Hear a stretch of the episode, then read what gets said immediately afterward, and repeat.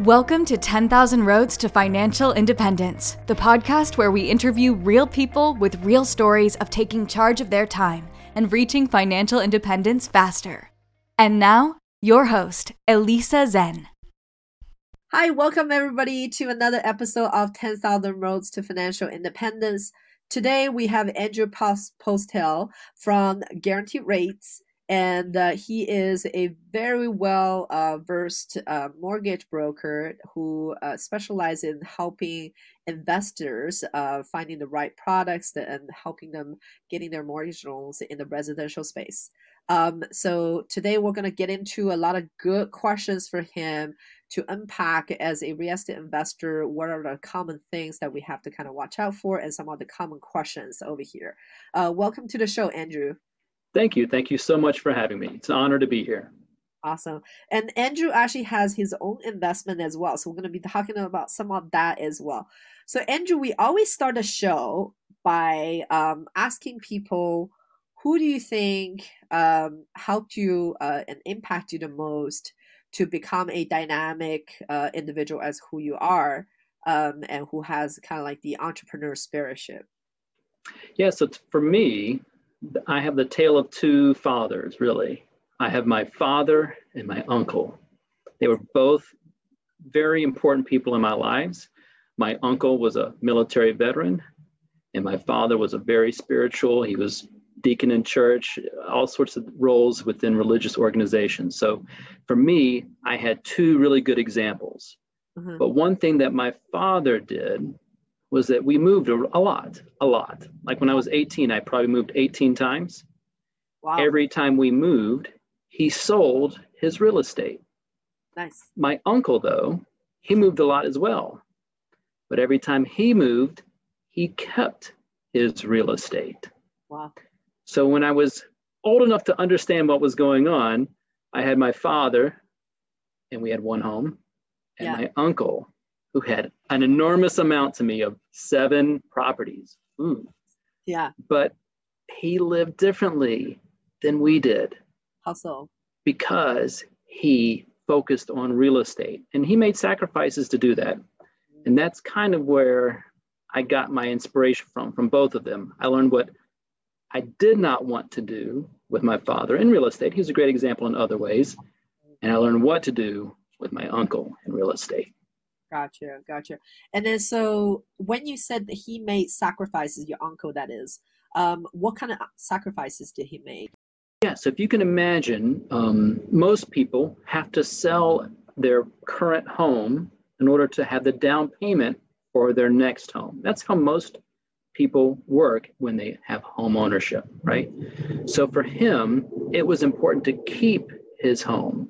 Mm-hmm. So he had to plan and save in order to afford to buy his next home. Right. It sounds weird, but his down payment and closing costs he had to prepare for. So it's almost like chess. Right. Chess is designed that you anticipate and plan ahead several moves in advance. Mm-hmm. And that's the kind of sacrificing he had to do. He had he has a, he was a family man. He had kids. Right. He had expenses. So in order to do this, he had to plan aggressively. Right, and then save aggressively. Um, mm-hmm. Yeah that's awesome. Um, yeah, thank you for that insight. Um, and so moving forward, like as you kind of grow up, um, so what what is your first job like? Oh gosh, my first job was mowing grass. Yeah. That's what I did. great work, great work for a young kid to be doing, you know. Right. Um, after out of high school, the thing that probably got me into the foundation of where I need to be was I joined military service. So, you know, following again in my uncle's footsteps, I joined the Marines. Yeah. And the Marines brought out what I already had in me, which was discipline and a hard work ethic, except now they put it in a life endangering scenario. That right. puts a lot of character into anybody if you can survive it. Yeah. So after I got out, I now had the drive and motivation and understanding how to be extremely successful. Mm-hmm. In order to do that, for me, this my story was I had to work really, really hard at it. Mm-hmm. So I did go to college out of the Marines because they paid for it. Probably the only way I was able to go into college. And then I graduated with honors. I could not have done that out of high school. out of high school, I was kind of like a punk, you know, and maybe I'm still a little bit of that. But they put something in me that I, you know, they they lit the fire that I had all the kindling and the wood there, and it was all ready to go. That's what my family gave me. Mm-hmm. I just didn't have a spark. I was a little lazy, but the Marines they put that into you. They right. made it so you had to work hard, and that was instilled in you from day one. And I took that and ran with it. Mm-hmm. That's awesome. So out of college, um, wh- what is your first kind of grown up job out of that? Yeah, so it it was so weird for me because the story is not um, a straight line. I went to Florida State University, which you know might have heard of if you're into sports at all. Yeah. But what I didn't know at the time was Florida State had a really good acting school. Oh. So all the friends that I made there were actors or inspiring actors. Right. And they all moved to New York City. They're like, hey man, come on up to New York City with me. And I was like, what what am I gonna do in New York, man? You know? And they're like, well, what are you gonna do in Florida? I was like, oh, I don't yeah, good point. All right, I'll come to New York. so as soon as I got to New York, you know, I had a great time being there, but I needed a job. Uh-huh. And the the fundamental things that I needed to have in my job was the ethical of like I don't know how to describe it, like being able to take care of others, giving back to the community. Uh-huh. And that's why I worked for the United Way of New York City. It was a great organization. It was a perfect fit for me. I was in a sales position. Uh-huh. I, I fundraised. We called it begging, but yeah. that's what it was. You're just basically going to extremely wealthy people and businesses and asking them to believe in the community yeah. and give back to it. So that was a great starting place for me to work at right out of college, and it kept those core beliefs uh, in in the front of my career. Yeah. And ever since then, I tried to make sure to work at every employer that I worked for. Do you guys give back? I like to work for privately held companies mm-hmm. because um, you know they put customers and employees before shareholders. I've worked for publicly traded before.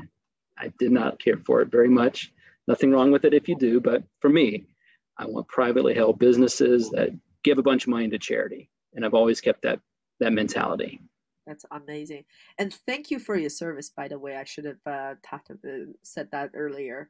I think it's a uh, it's it's um, it, it's great like you said it's a great um, place to kind of make who you are today and we we work with a lot of our colleagues or um, past servicemen and then we can see the, the, the amount of discipline uh, that they have uh, which is really needed in entrepreneurship uh, to kind of make things thrive over there. Um, just want to kind of touch on that uh, definitely. thank you. Well thank you. Yeah. And and so out of a the the the, the nonprofit job. How did you land it up being a mortgage broker? Yeah, so the um, so one of the clients that we had um, was an insurance company uh-huh. that was privately held. Like, hey, we like what you do. Would you mind coming to work for us? Uh-huh. And they had a territory in Florida where I went to college that they were having a really hard time wrestling clients with. And I was like, wow, are you guys privately held? And they were. And they, do you give a bunch of money to charity? Oh, wait, you do because I'm with the United. Yeah, I see you give a bunch of money. So I was like, sure, I'll give it a shot and move back to Florida. Uh-huh. And then that company decided to go public. Oh. And yeah, I changed uh, positions and uh, I went out looking for a new place. And there was a very small company uh-huh. out of Florida that maybe had 150 employees. And they were like, hey, we want you to do mortgages. And I had to tell them, I'm like, I don't, I don't know anything about mortgages. And right. like, well, yeah, but you would have the most sales experience out of anybody in our company. So, you know, it was a very young company. Yeah. So I came on there in, in like a fast track position. Mortgages just happened to be the sidebar of it. It was really the executive program that they had in place that attracted me. Uh-huh. But more, it just random circumstance, but mortgages that's where I got started in it. That's awesome. That's awesome. And then my understanding is you also you're also an investor. So meanwhile, you're doing the United um, uh, United of America job over there, um, and uh, that's a that's a nonprofit. So you don't make a lot from nonprofit, as far as I understand. Maybe there's something that you do. Um, and uh, how did you kind of work your way up to the first investment? Yeah, so I got my first investment property in college before I even had a really big job. I just served served tables when I was in college. So in college, serving tables, I bought a I bought a house, and I house hacked. Nice. So now the two advantages that I had about doing it with the strategy, I used a down payment assistance program, uh-huh.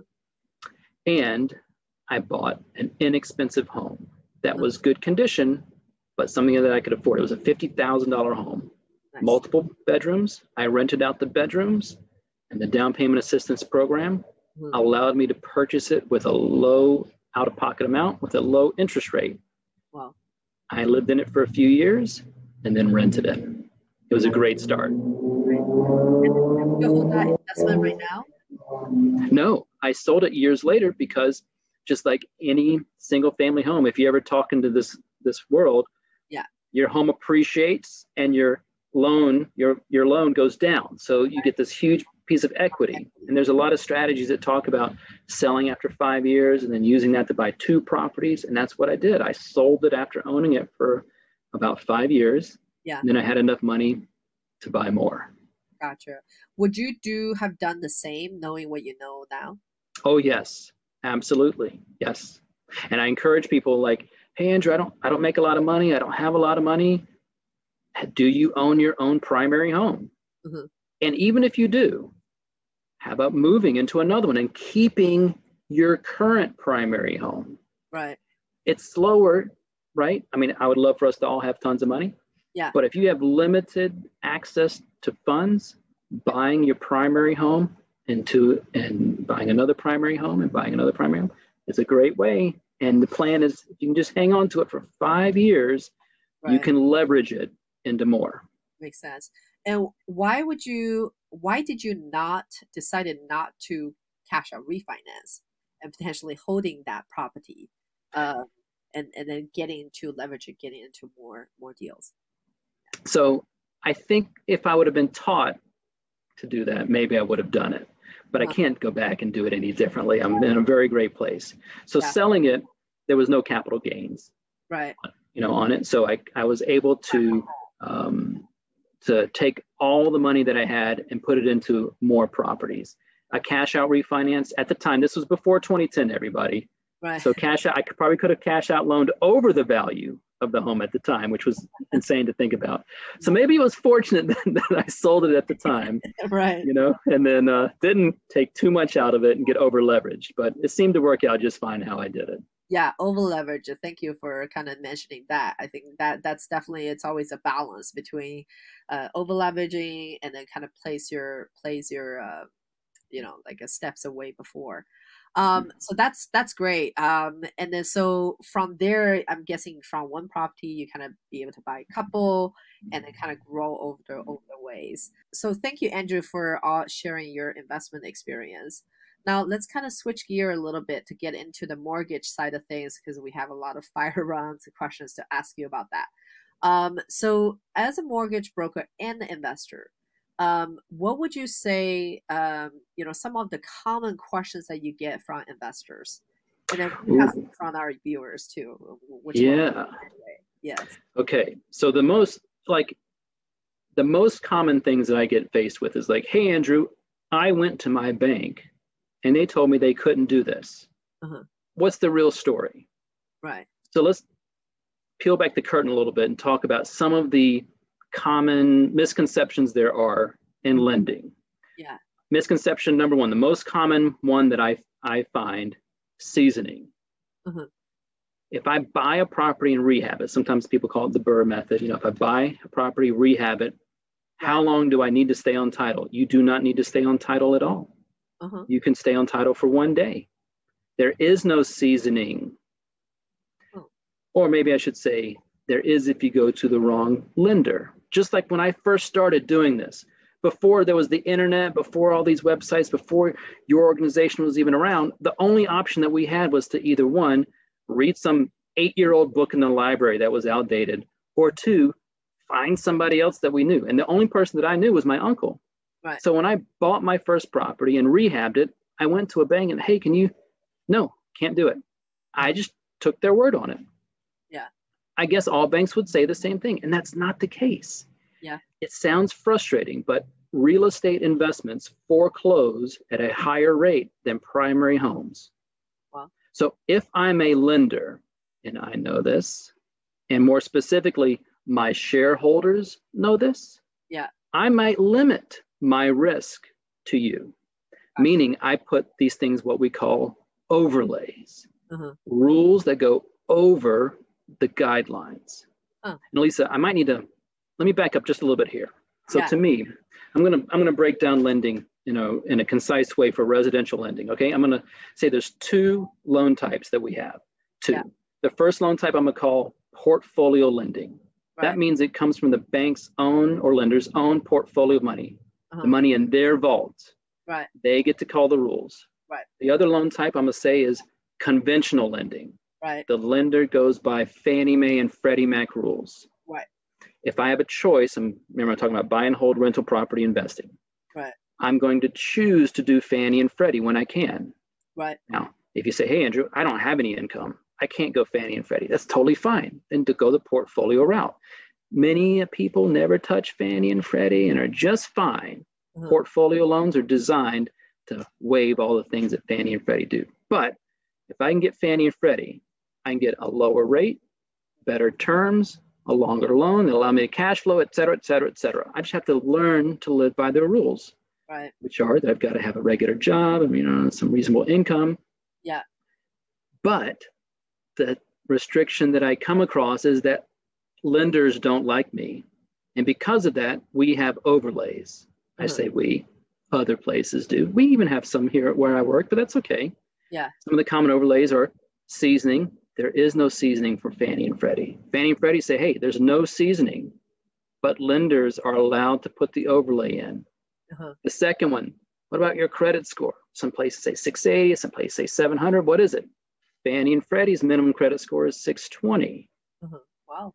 The other thing is too, can I transfer my property to my LLC? Of course you can. What about the due on sale clause? Hmm, maybe we should cover that a little bit. I can tell you all about the due on sale clause. It's not as bad as what people say. When can I do a cash out loan? All these things. So I've designed like a, a set of questions that I would like for people to ask Right. whenever, if they're in this world, in the residential world, Yeah. I want them to ask a few questions. Do you have a few moments for me to give you these questions? Yeah, definitely. Okay, all right. Let me let me just reference my notes here, just so I can uh, say them in order and how I want to say Oh them. yeah, and then we have our random questions too. So like all the stuff that you just talked about over there are some common questions. So let me let me kind of play maybe this particular scenario just privately, having some uh, you know like a personal personal uh, thing over here. You know, one of our students, for example, have talked about uh, has quit her job or is about to quit their jobs because in Easy FIU we always talked about people going financial independence and then the W two, if they choose to continue invest in a residential route, this is typically people will say, "Oh, this is going to pose some issues over here." So let me ask some questions over there. So once I quit my job, I no longer have a stable W two, and who wants to have a stable W two anyways? Um, and so the whole point of going financial independence so that your investment is actually replacing your W two, and as such, on paper loss, ideally should be larger than what you make therefore you pay zero taxes um, so in this scenario how could a person who's an investor continue grow their portfolio of Mhm. residential holding Yes. Remember those two loan types, conventional Yeah. or portfolio and right. portfolio. I need to focus on finding and identifying portfolio lenders in the markets that I have. They're not as easy as it sounds sometimes. So that's why we, I recommend to rely on people in your network, other real estate people who've already searched for these lenders right that are flexible with us. gotcha That's all you need. That's And- it. Portfolio. does your company do like portfolio lending or finding uh, you know essentially finding resources that does portfolio lending Okay, so Elisa, yes, we do, but I would all as a real estate investor, I would tell you to never use us Yeah. for our portfolio lending. Now, if you didn't have an if Yeah. you didn't have you didn't have an option, okay, we have some. Yeah. But as another investor, I know that there are better portfolio lenders out there. Don't forget, I'm if I'm a portfolio lender, it's my own money. yeah I make the rules. So in, in America, there's about 8,800 mortgage lenders. Wow. That means there are 8,800 different portfolio loans. Each lender could have an entirely different set of rules. Gotcha. You And really what- need to focus on finding a diverse selection of lenders. And then where do I start? Let's just say like I'm in a network, but I don't really have any connections to anyone who has done this before. Where should I first start? Um, We got to get you connected. yeah. If you're a real estate investor, one of your primary duties and responsibilities from here on out is to get good at networking. right. Whether it's finding a deal or knowing a contractor or a fellow investor, an insurance agent, Mhm. you're going to have to know all these people. Right. And through time, one person will go away and one person will retire and the insurance person will change their their business philosophy. So you'll have to know them again and again and again and again. Right. You've got to get started with networking. So Elisa, you have to forgive me. If you've got a network, I would strongly recommend to stick with the people that are on this call, right? The other resources that are out there that are free. Yeah. Facebook has real estate groups. So so you should you should probably be joining some local. So if for a person who's kind of looking into that, I'm deriving this. You should probably join like a Facebook group or so that has a local focus on the area where you're investing in, and start launching questions about BiggerPockets in another place. Uh, launching questions about, hey, where do I find a portfolio lender, right? Yes, bigger BiggerPockets is a great resource. Great resource. and then maybe maybe walking to the local community bank and ask them do you guys do portfolio lending uh, that's kind of more of a cold calling almost but hey if you don't have any other resources this is probably a good place to maybe start um, and then maybe talking with mortgage brokers like yourself who are also investors and maybe asking some questions over there because there may be some connections over there as well um, yeah so that's that's good uh, good to know. And then now so we also have another person who asked questions about hey i am uh, thinking about retiring and then what is the limit? What is the limit? How many mortgage can you have? And then we heard some rumors that coming april or something certain rules are changed. Um, so how many conventional lending can you do with a fannie freddie backed mortgage? Okay, we're going to straighten this out right here now. Perfect. The rules that are coming on tomorrow, we're recording this on the 31st. So the rules that are being implemented on April 1st have hardly anything to do with us as real estate investors. But Andrew, I thought I saw the headline. It said they will limit how many they will buy. Yeah. Yeah, but we're not going to work with those lenders anyway. Remember, the lenders that we work with have to be real estate friendly. It's hard to know which ones are real estate friendly.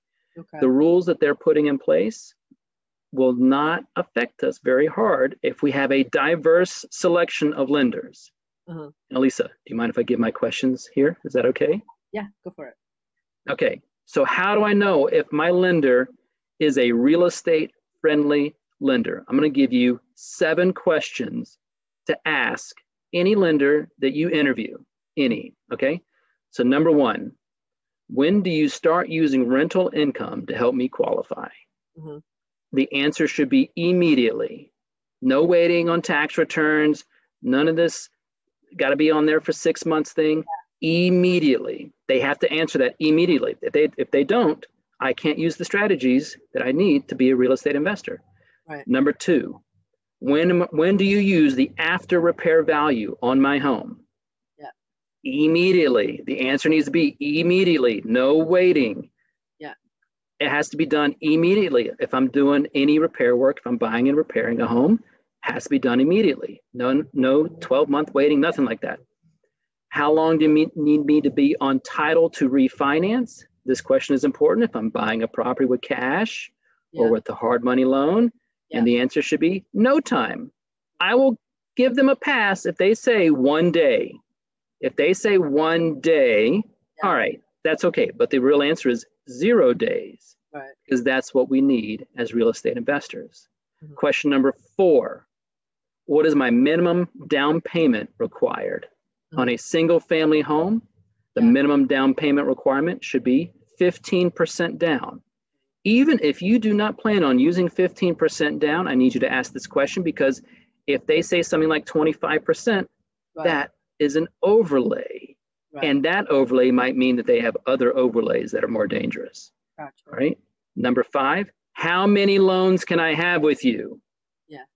Fannie Mae and Freddie Mac, the rule is still 10, 10 per person, per person. So if you have a spouse, that's Right. 10 for them, 10 for you.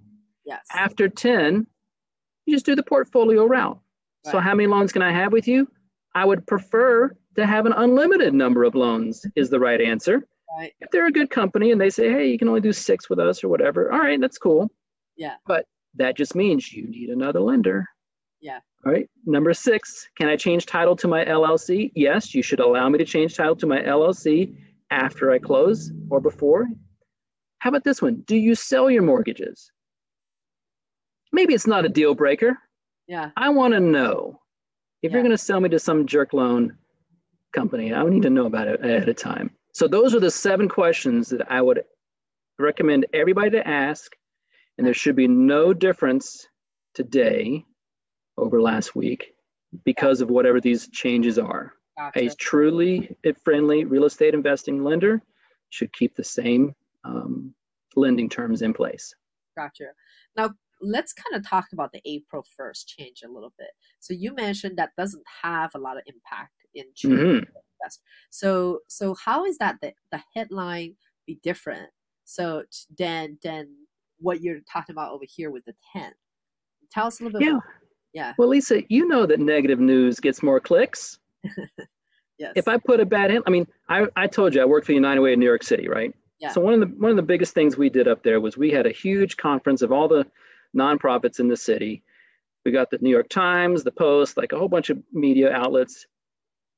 And the big question that everybody had, and this was a, a forum, hey, how can we get on your news program? How can we get in your paper right. without hesitation? Just do something wrong Yeah.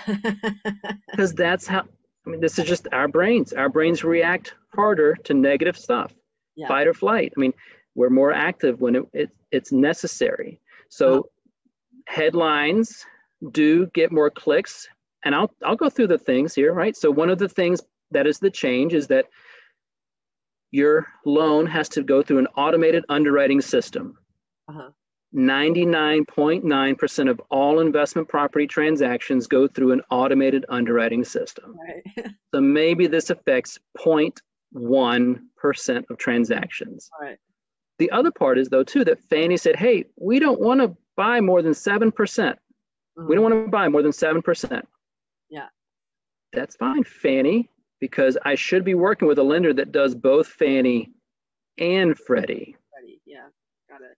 And if you're a real estate investor, something that nobody's ever told you, Freddie is more friendly anyway. They have less reserve requirements, less down payment.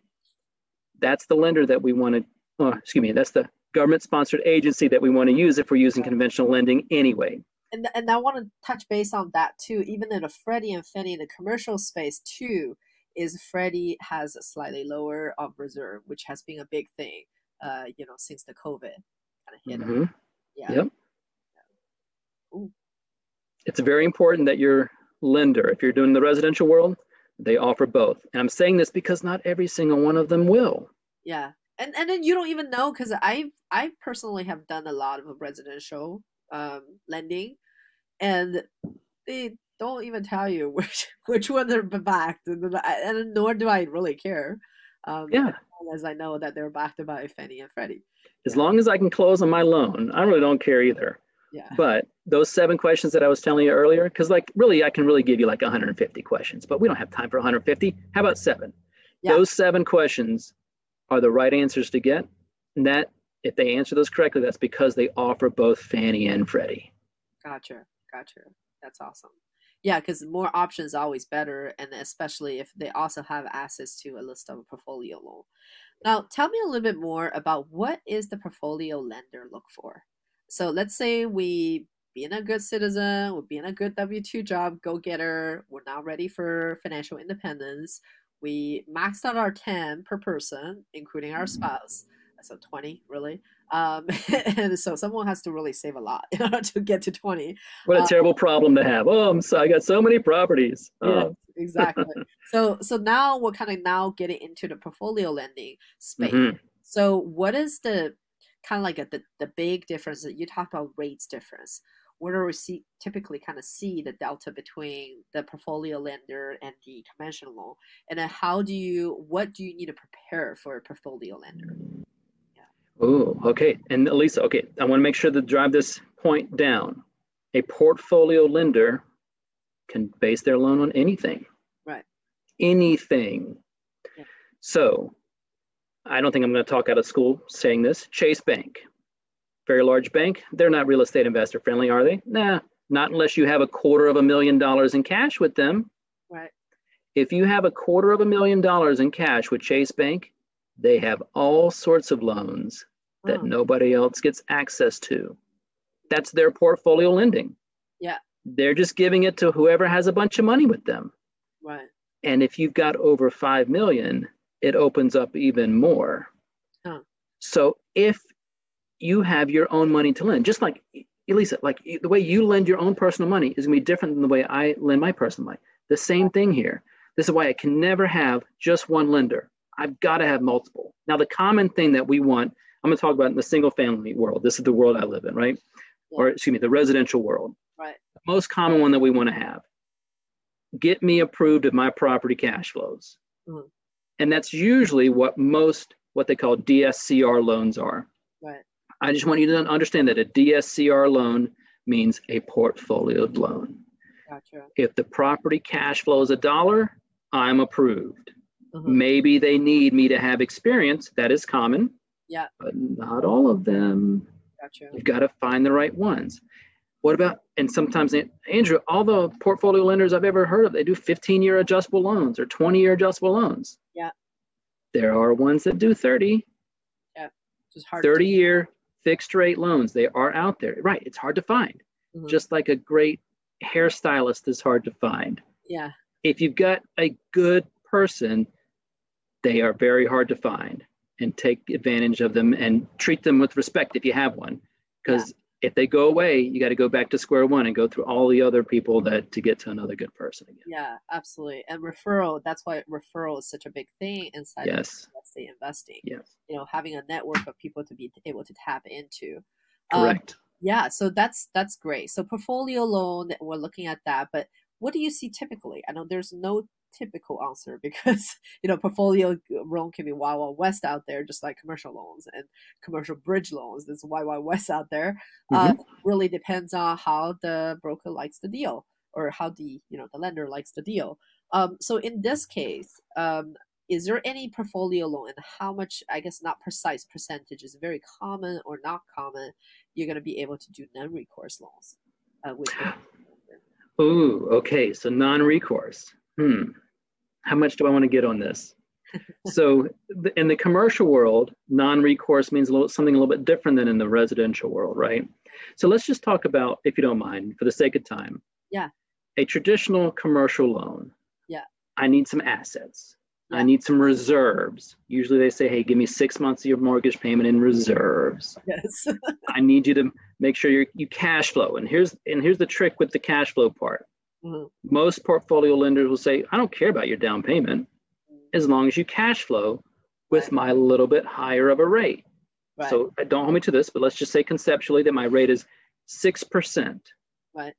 If I have a six percent rate on a 20-year AM, and it might be a little bit harder for me to cash flow with 10% down. right. I may be required to have 25% down or 26% down right. to cash flow with them. Yeah. So when, with a 30 year fixed, even if my rate is still 6%, I cash flow easier. So how they calculate the cash flow and the term of the loan is critical for me. Right. They usually want some type of reserves for us to have. Experience also helps. I know one commercial lender, their rate is lower.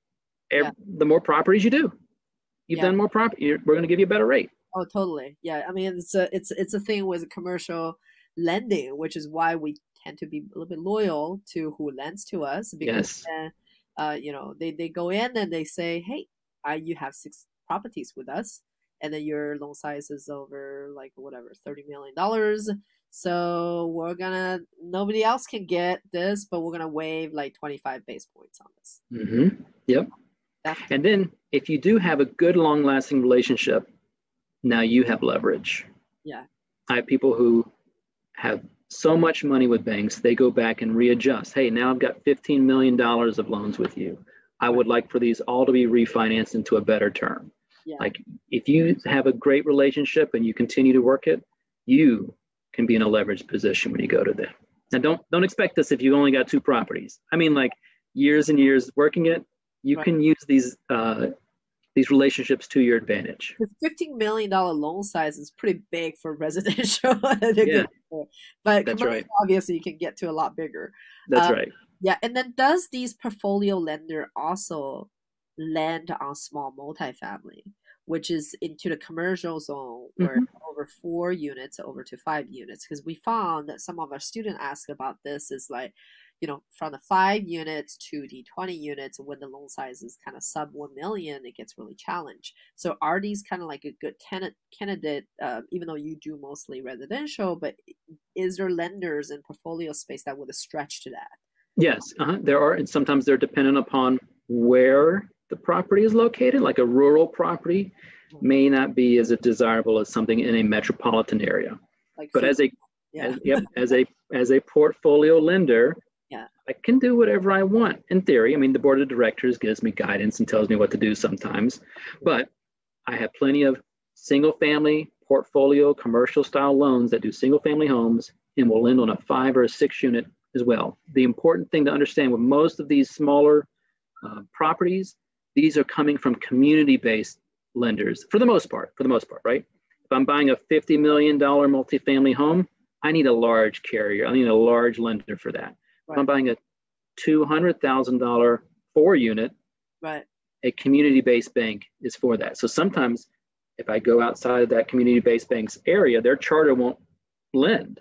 Yeah. So that's why it's, if you're in this world, you need to have multiple lenders to solve some of these um, problems that we face. And then I guess ideally, would it be almost always better if you start with someone maybe local in that market where you're investing in?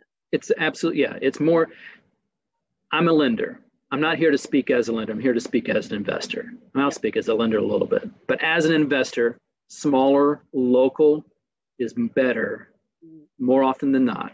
So go smaller and go local first. Yeah, That'll get you to a better path of success. gotcha. So basically, kind of making a list of all the local credit union is probably a good way to start, especially if you live in metropolitan area. Um, you're probably gonna hear a lot of no's because locally here in Seattle we have a big credit union, and we all know they're not very investor friendly. Yeah, At least, can, can I add something to this? yeah, So 10, 12 years, I mean, I'm a member of several credit unions. Yeah. They used to be amazing and they've kind of turned away yeah, uh, from what they were. So look, what I've, what I've seen here lately in the past five to eight years Yeah. Is that there are banks that are called community banks, like Community Bank of blank, Community Bank of this. If they've got one location, name you've never heard of, yeah. call them. And I would say to call them before a credit union. Gotcha. Okay. Yeah, that's that's good to know. That's a great tip. And then now are these ones when you mentioned over here because you know they have the corporation, the co-op, co-op a brand where they say, "Hey, we join these networks, therefore you have all the networks."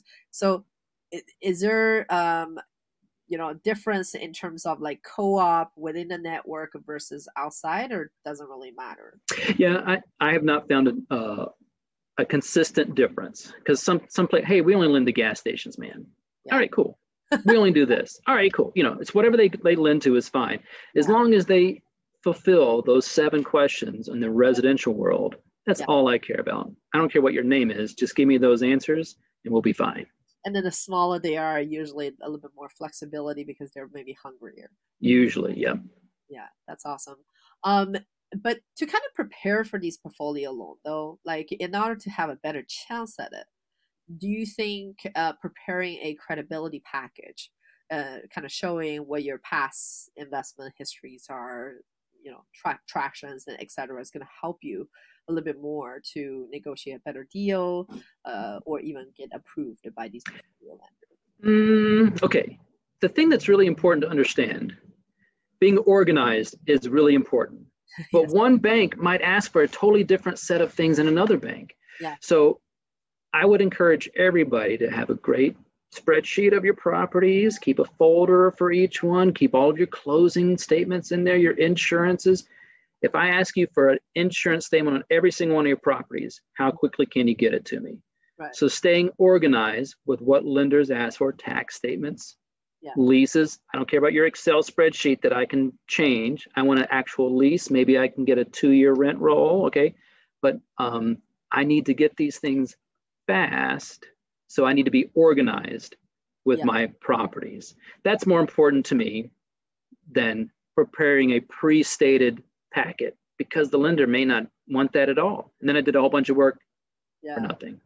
Yeah, makes sense. Because I think we did get um, some people do talk about like, hey, we need to create a uh, credibility package. You know, like I'm always I think yeah, it's kind of nice, but like really, like does the lender really look at these and whatnot? And then whereas in, like they just look at the numbers. So spreadsheet That's yes. is more preferred by the lenders because they can process it faster. Yep. I, I, I do care about you as a person, but whenever I go to my underwriter, they don't care. Yes, you're like just a number to them. Yep. That's right. yeah um uh great that's awesome and so kind of for someone who is um looking at retiring and whatnot actually let's talk about a little bit about forbearance because i want to kind of touch on Mm, the topic topic mhm. um so newest update on forbearance um is that looks like the cares act has just extended to 15 to possibly 18 months um, and then, so can you kind of run us through a little bit of forbearance? Should you do it? Should you not do it? Um, Oh, okay.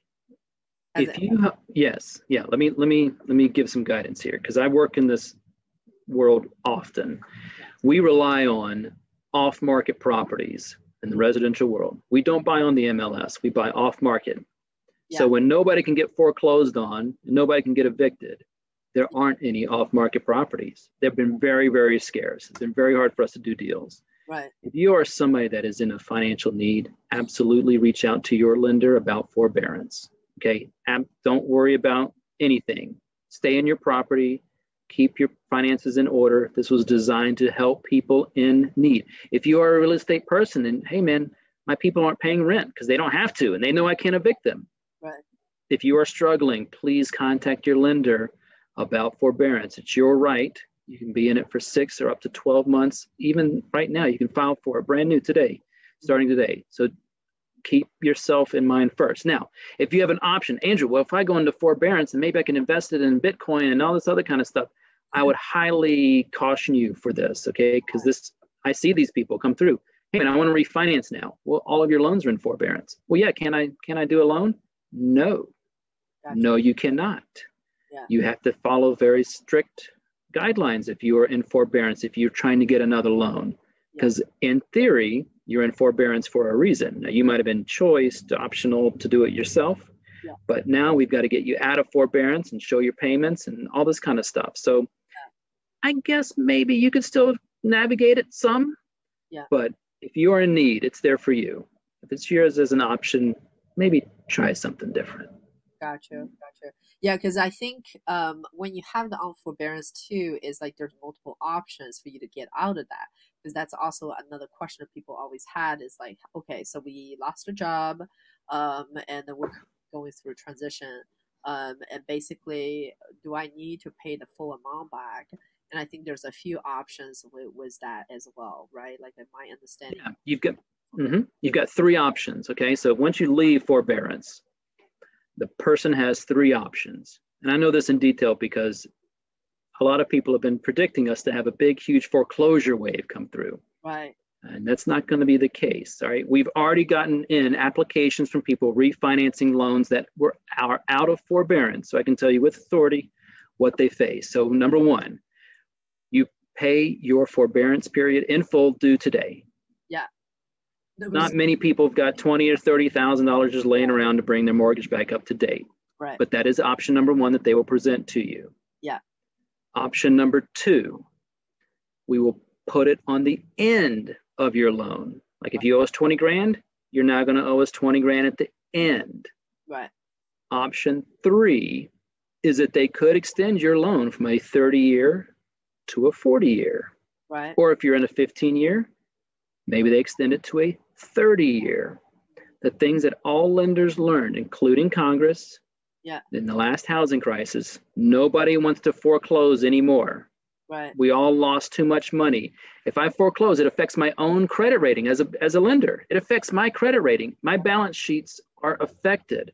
I don't want to foreclose. I want to avoid it as much as I can.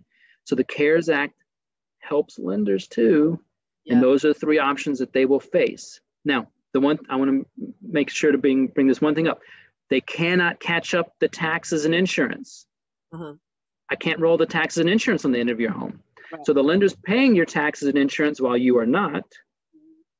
So what we've been noticing is, well, now I've got instead of having a fifteen hundred dollar a month mortgage payment, Yeah. now my payment is two thousand dollars because I've, I've I'm I'm I have an escrow shortage. Right. Right. I need to refinance. Got So it. there still will be some people who will face foreclosure yeah. because of this, because Yeah. they can't afford their new payment Right. because of the taxes and insurance associated with it. But it's not going to be as big as of a wave. Yeah, but but there's still gonna be a.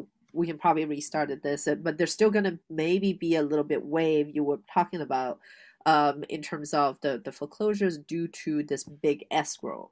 Um, and then is there options that you can select to, pay off that amount of escrow shortage?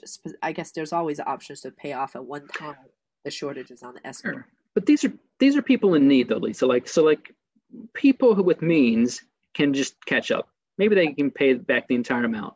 Right. But if you were really into foreclosure or excuse me, forbearance because you had to be, hmm you may not have the need, the you may not have the means to pay Yeah. it, yeah, to catch it up.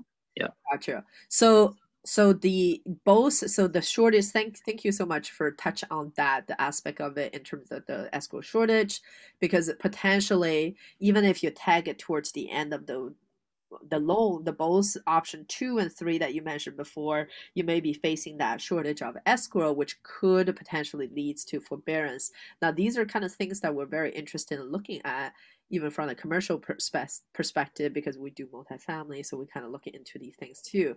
Um, so in your prediction this foreclosure even though the foreclosure rate is like what 60 times higher than the pre-covid time um, obviously some of that is just water. Um, maybe people are just taking advantage of the program. Um, and but some of that is probably going to be real.